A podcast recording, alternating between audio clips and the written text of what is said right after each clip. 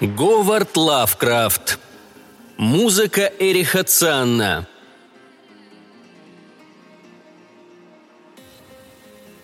Я самым тщательным образом изучил карты города, но так и не смог найти на них улицу Досейль.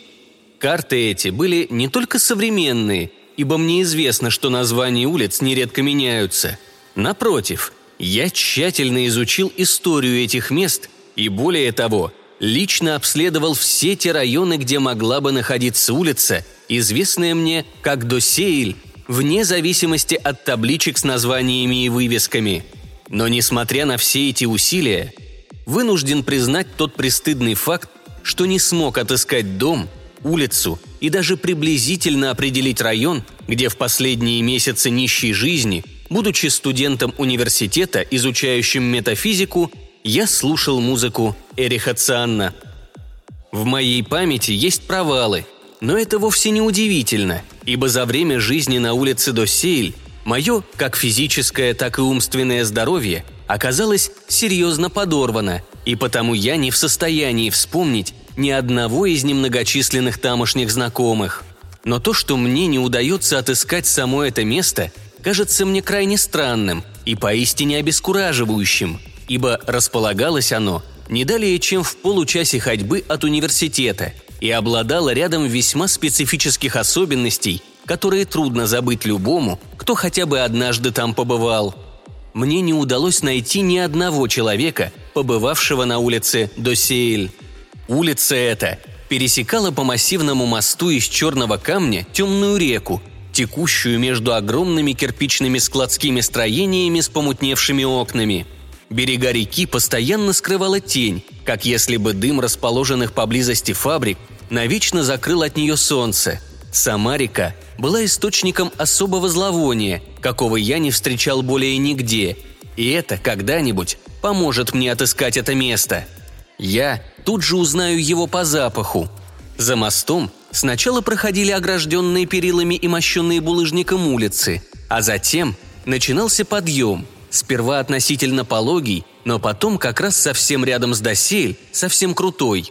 Мне никогда более не доводилось видеть такой узкой и крутой улицы, как Досель.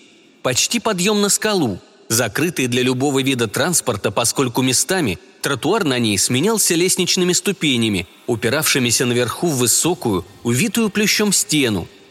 Мостовая в разных местах была разная. Местами каменные плиты – где-то обычный булыжник, а то и просто голая земля с пробивающимися серовато-зелеными побегами какой-то растительности. Дома – высокие строения со строконечными крышами, невероятно древние и опасно накренившиеся в разные стороны. Кое-где, как бы падавшие друг навстречу другу дома, почти смыкались крышами, образуя подобие арки. Конечно, в таких местах всегда стоял полумрак – между некоторыми домами через улицу были перекинуты соединявшие их мостики. Обитатели этих мест произвели на меня особое впечатление. Поначалу мне казалось, что это от их замкнутости и неразговорчивости. Но потом я решил, что причина в том, что все они очень старые. Не знаю, как получилось, что я решил поселиться на этой улице. Но я был в то время немного не в себе. Ввиду постоянной нехватки денег мне пришлось сменить немало убогих мест проживания, пока я, наконец, не набрел на тот покосившийся дом на улице Досейль, в котором распоряжался паралитик по фамилии Бландо. Это был третий от конца улицы дом и самое высокое на ней здание. Моя комната располагалась на пятом этаже и была единственным заселенным на нем помещением, поскольку в этом доме почти никто не жил – в ночь после моего вселения я услышал странную музыку, доносившуюся из спрятанной под заостренной крышей мансарды, и на следующий день спросил о ней у Бландо. Он ответил мне, что играл на виоле старик-немец, немой и чудаковатый, подписывающийся Эрих Цан, подрабатывающий по вечерам в оркестре какого-то дешевого театра, и добавил, что этот Цан любит играть по вечерам, по возвращении из театра, и потому специально выбрал самую высокую, изолированную комнату в мансарде, слуховое окно которой – единственное место на всей улице, откуда открывается вид на панораму по ту сторону ограничивающей улицу стены. С того времени Я каждую ночь слышал музыку Цана, и хотя она определенно мешала мне заснуть, я был очарован ее полным таинственности звучанием. Слабо разбираясь в музыкальном искусстве, я был уверен, что все эти созвучия не имеют ничего общего с тем, что мне доводилось слышать ранее, и сделал вывод, что этот старик – композитор невероятно оригинального склада. Чем дольше я слушал, тем сильнее восхищался, и, наконец, через неделю набрался смелости и решил познакомиться со стариком. Как-то вечером я подстерег в коридоре возвращавшегося с работы Цанна и сказал, что хотел бы с ним познакомиться и послушать вблизи, как он играет. Он был невысок ростом, тщедушный, сутулый мужчина в потертой одежде, с голубыми глазами на забавном, похожем на физиономию сатира лице и почти лысой головой. Его первые реакции на мои слова были, как мне показалось, гнев и страх. Мое явное дружелюбие, однако, успокоило его – и он неохотно махнул, призывая следовать за ним по темной, скрипучей и расшатанной лестнице на мансарду. Его комната была одной из двух под крутой крышей, а именно западной, со стороны высокой стены, в которую упиралась улица. Помещение было довольно просторным и казалось еще больше из-за необычной скудости обстановки и общей крайней запущенности – из мебели здесь были только узкая металлическая койка, грязноватый умывальник, маленький столик, большой книжный шкаф, железный пюпитр и три старомодных стула. На полу хаотично лежали груды нотных тетрадей. Стены комнаты были совершенно голыми и, похоже, никогда не знали штукатурки, в то время как изобилие пыли и паутины придавало помещению скорее вид необитаемого, чем жилого. Очевидно, Представление Эриха Цана о комфорте в жилище лежало далеко в стороне от традиционных воззрений на этот счет. Жестом предложив мне садиться, немой старик закрыл дверь, задвинул большой деревянный засов и зажег еще одну свечу в дополнение к той, с которой пришел. Затем он извлек свою виолу из побитого молью футляра и уселся с ней на самые удобные стульев. Пюпитром он не пользовался – и не поинтересовавшись моими пожеланиями, играя по памяти, более чем на час заворожил меня мелодиями, подобными которым я никогда еще не слышал, мелодиями, которые, должно быть, были его собственного сочинения. Человеку, не разбирающемуся в музыке, описать их характер попросту невозможно. Это походило на фуги с периодически повторяющимися пассажами самого пленительного свойства – но я для себя отметил, что в них совершенно отсутствовали те полные таинственности мотивы, которые я время от времени слышал по ночам из своей комнаты. Те таинственные мотивы я хорошо запомнил и даже нередко пытался неумело насвистывать их, и потому, как только музыкант отложил смычок, я спросил его, не мог бы он исполнить какой-то из них.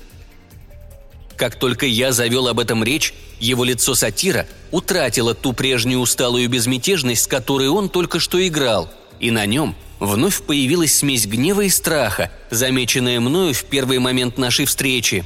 Я начал уже было его уговаривать, восприняв это как старческий каприз, и даже попытался вызвать у хозяина квартиры тот самый музыкальный настрой, насвистев ему несколько запомнившихся мне мелодий из тех, что я слышал накануне ночью.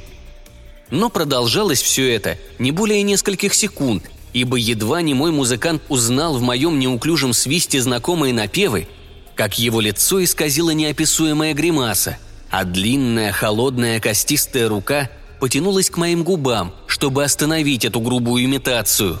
Сделав это, он еще раз продемонстрировал свою эксцентричность, бросив напряженный взгляд в сторону единственного зашторенного окошка, словно опасаясь, что оттуда кто-то появится, что было вдвойне нелепо и абсурдно, поскольку комната старика располагалась на большой высоте, выше крыш соседних домов, а кроме того, как сказал мне консьерж, это было единственное окно, из которого можно посмотреть на стену в конце улицы.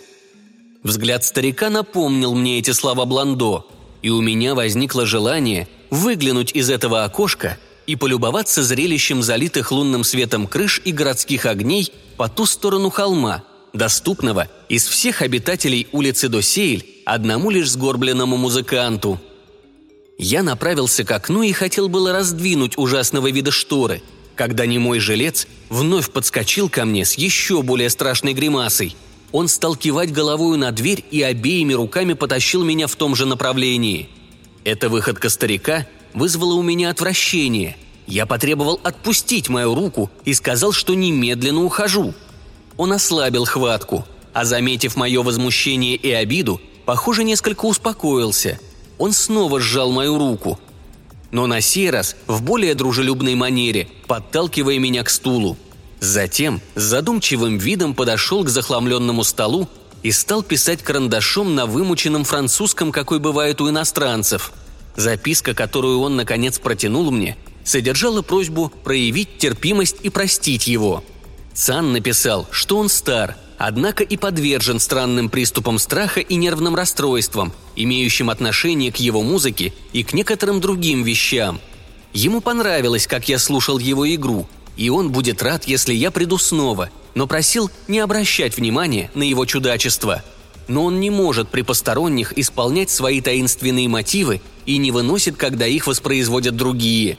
Кроме того, он терпеть не может, когда чужие люди трогают какие-либо вещи в его комнате. До нашей беседы в коридоре он не подозревал, что я слышал его игру у себя в комнате – и будет рад, если я при содействии Бландо переселюсь куда-нибудь пониже, где не буду слышать его по ночам. Он написал, что готов сам доплачивать разницу в арендной плате. Разбирая его ужасный французский, я стал к нему более снисходительным. У него, как и у меня, физическое и нервное расстройство, а погружение в метафизику приучило меня быть добрее к людям. В тишине от окна донесся какой-то слабый стук – Наверное, на ночном ветру задребезжали ставни, и я почему-то вздрогнул от него, почти так же, как и Эрих Цан. Дочитав записку, я пожал музыканту руку, и расстались мы друзьями. На следующий день Бланду предоставил мне более дорогую комнату на третьем этаже, между апартаментами престарелого ростовщика и комнатой респектабельного обивщика мебели. На четвертом этаже никаких жильцов не было – Вскоре я обнаружил, что благорасположенность Цана к моему обществу значительно меньше, чем это казалось тогда, когда он уговаривал меня съехать с пятого этажа. Сам он меня не приглашал, а когда я заходил по собственной инициативе, он казался встревоженным и играл явно без души. Происходило это всегда по ночам. Днем Цан всегда спал и никого не принимал. Моя симпатия к нему вовсе не росла – хотя и сама комната в мансарде и доносившаяся из нее таинственная музыка сохраняли для меня непонятную притягательность. Меня почему-то тянуло выглянуть из того окна, посмотреть через стену на тот склон, который я никогда не видел, на поблескивающие крыши и шпили по ту сторону. Как-то раз я поднялся в мансарду, когда Цен был в театре, но дверь оказалась заперта – Преуспел я только в том, что продолжал подслушивать ночную игру старого немого музыканта. Вначале я прокрадывался на бывший свой пятый этаж, затем набрался смелости и взбирался по скрипучей лестнице на самый верх. Стоя на мансарде в узком холле перед закрытой дверью с прикрытой замочной скважиной, я нередко вслушивался в звуки, наполнявшие меня смутным страхом, словно я стал причастным к озадачивающему чуду и непонятной тайне – Нельзя сказать, что эти звуки были зловещими. Нет, не были. Просто ничего подобного этому звучанию не было на Земле. А порой оно казалось симфоническим, таким, что трудно было поверить, что оно создается одним единственным музыкантом. Несомненно, Эрих Цан был каким-то самородным гением. Проходили недели, и его музыка становилась все более необузданной, даже неистовой – а сам он заметно осунулся и стал выглядеть еще более жалким. Теперь он отказывался принимать меня в любое время суток, а если мы встречались на лестнице, уклонялся от разговоров. Однажды ночью, стоя возле его двери, я вдруг услышал, что звучание виолы сделалось почти хаотическим набором звуков. Свистопляска, заставившая меня усомниться в собственном здравом рассудке, если бы вместе с ней из-за запертой двери мансарды не доносились горестные подтверждения того, что там действительно происходит что-то ужасное. Жуткие невразумительные стоны, какие мог издавать только немой, которые могли родиться лишь в мгновение сильнейшего страха или мучений. Я несколько раз постучал в дверь, но ответа не было.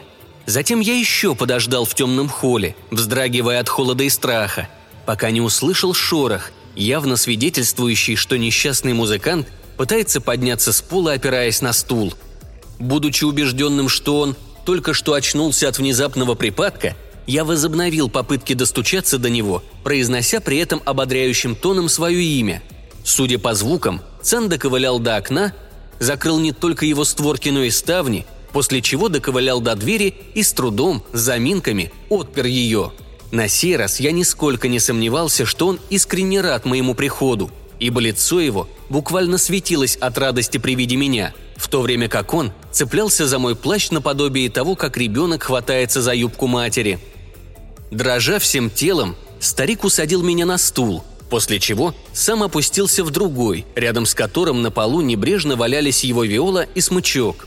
Какое-то время он сидел совершенно неподвижно, непонятно почему покачивая головой, но при этом странным образом к чему-то внимательно и напряженно прислушиваясь. Через какое-то время он, похоже, успокоился, прошел к столу, написал короткую записку, передал ее мне после чего вернулся к столу и принялся быстро и непрерывно строчить. В записке он взывал к моему милосердию и просил ради удовлетворения собственного же любопытства дождаться, когда он закончит более подробные объяснения, уже по-немецки, о тех чудесах и кошмарах, что его окружают. Я ждал, а не мой музыкант водил карандашом по бумаге. Прошло, наверное, около часа, пока я сидел, наблюдая, как старик исписывает один лист за другим, и вдруг заметил, что он вздрогнул, словно чего-то испугался. Без сомнения, он смотрел на зашторенное окно и с ужасом прислушивался. Тогда мне почудилось, что я расслышал какой-то звук, правда, вовсе не пугающий, но скорее необычайно низкую и доносящуюся откуда-то издалека мелодию, будто бы ее играл неведомый музыкант в одном из соседних домов или где-то за высокой стеной, заглянуть за которую мне пока не доводилось. На Цанна звук этот произвел устрашающее воздействие.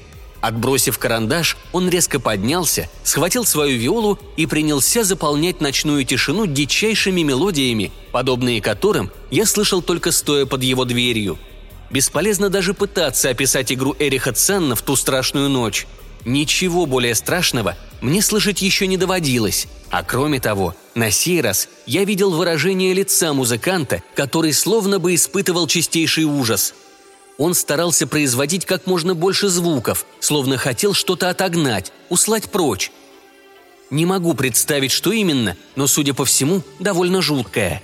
Его игра скоро приобрела фантастическое, бредовое, истеричное звучание – и все же продолжала нести на себе отпечаток несомненной музыкальной гениальности этого странного старика. Я даже разобрал мотив. Это была бурная венгерская пляска, из тех, что часто используются в театрах.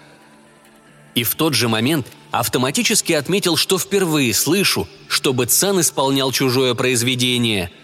Громче и громче, яростнее и яростнее взвивались визжащие и стонущие звуки отчаянной игры на виоле – сам музыкант покрылся крупными каплями пота и кривлялся, как обезьяна, то и дело поглядывая на зашторенное окно. При звуках его бешеных мотивов мне представлялись сумрачные фигуры сатиров и вакханок, несущиеся в пляске среди бурлящих облаков, дыма и сверкающих молний. А затем мне показалось, что я расслышал более пронзительный, но спокойный звук, исходящий определенно не от виолы, степенный, размеренный, полный скрытого значения и чуть насмешливый, доносящийся откуда-то издалека, с запада. И сразу же в порывах завывающего за окном ветра застучали ставни, словно бы отреагировав на безумную музыку. Визгливая виола Цанна теперь исторгала из себя такие звуки, на которые, как мне прежде казалось, этот инструмент не способен. Ставни загрохотали еще громче, соскочили с защелки и стали оглушительно биться об оконную раму – Затем от непрестанных сильных ударов стекло со звоном лопнуло, и в комнату ворвался леденящий ветер, из-за чего зашипели сальные свечи и зашуршали исписанные листы, на которых Цан начал раскрывать свою страшную тайну. Я посмотрел на старика и увидел, что его взгляд лишен какой-либо осмысленности. Его голубые глаза заметно выпучились, остекленели и бессмысленно пялились, а отчаянная игра переросла в слепую, механическую, невообразимую оргию неистовых звуков, описать которую пером невозможно. Внезапный порыв ветра, более сильный, чем другие, подхватил исписанные листы и потащил их к окну. Я отчаянно кинулся спасать их, но они исчезли в ночи, прежде чем я оказался возле окна. Тогда я вспомнил про свое давнее желание выглянуть из того окна, единственного окна на улице Досейль, из которого можно заглянуть за стену и увидеть город по ту сторону холма. Ночь была темной, но городские огни всегда заметны издалека, и я ожидал увидеть их, несмотря на дождь и ветер. Тем не менее, когда я под шипение свеч и завывание безумной виолы выглянул в это расположенное выше всего прочего слуховое окно, то не увидел ни простирающегося города, ни приветливого света уличных фонарей – но только беспредельное черное пространство, невообразимое пространство, оживленное движением и музыкой, не схожее ни с чем на земле.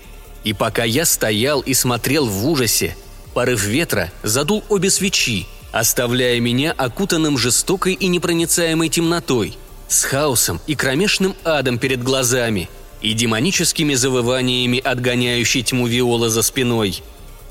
Не имея возможности зажечь свет, я отшатнулся назад, затем наткнулся на стол, опрокинул стул и, наконец, сдвинулся туда, где в темноту исторгалась ужасающая музыка. Пусть и не представляя, с какой силой мне довелось столкнуться, я должен был попытаться спасти себя самого и Эриха Циана. В какой-то момент я ощутил холодное прикосновение и пронзительно вскрикнул, но голос мой потонул в зловещем плаче Виолы. Внезапно в меня ткнулся конец обезумевшего смычка – и я понял, что музыкант совсем близко. Продолжая двигаться на ощупь, я коснулся спинки стула Цана, затем отыскал его плечи и принялся трясти, пытаясь привести старика в чувство. Он не отреагировал, тогда как Виола продолжала оглушительно завывать.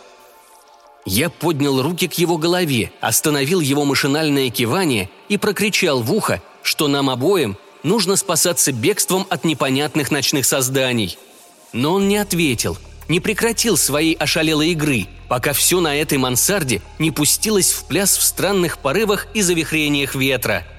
Когда моя рука коснулась уха старика, я вздрогнул, не понимая почему. Не понимая, пока не ощупал его неподвижное лицо, ледяное, как лед, окоченевшее, без признаков дыхания, пялящееся остекленевшими глазами в пустоту – Затем каким-то чудом я отыскал входную дверь и массивный деревянный засов на ней, после чего бросился в дикой спешке прочь, подальше от этого нечто со стекленевшими глазами и от мерзких завываний его проклятой виолы, ярость которых все усиливалась. Я прыгал, скользил, перелетал через ступени бесконечной лестницы темного дома, мчался беспамятно по узкой и крутой улочке с покосившимися домами – сбегал по булыжнику и ступеням к расположенным ниже улицам и зловонной, зажатой в высоких берегах реке. Пыхтя пересек огромный темный мост, чтобы оказаться на более широких светлых улицах и знакомых мне бульварах. Все эти ужасные впечатления навечно остались в моей памяти. И насколько я помню, ветра на улице не было, как и луны, а вокруг мерцали городские огни – Несмотря на тщательнейшие поиски и расспросы, мне так и не удалось найти улицу Досейль. Но я и не особенно сожалею ни о самой улице, ни о потерянных в невообразимой бездне и списанных мелким почерком листах, которые одни только могли бы раскрыть мне тайну музыки Эриха Циана.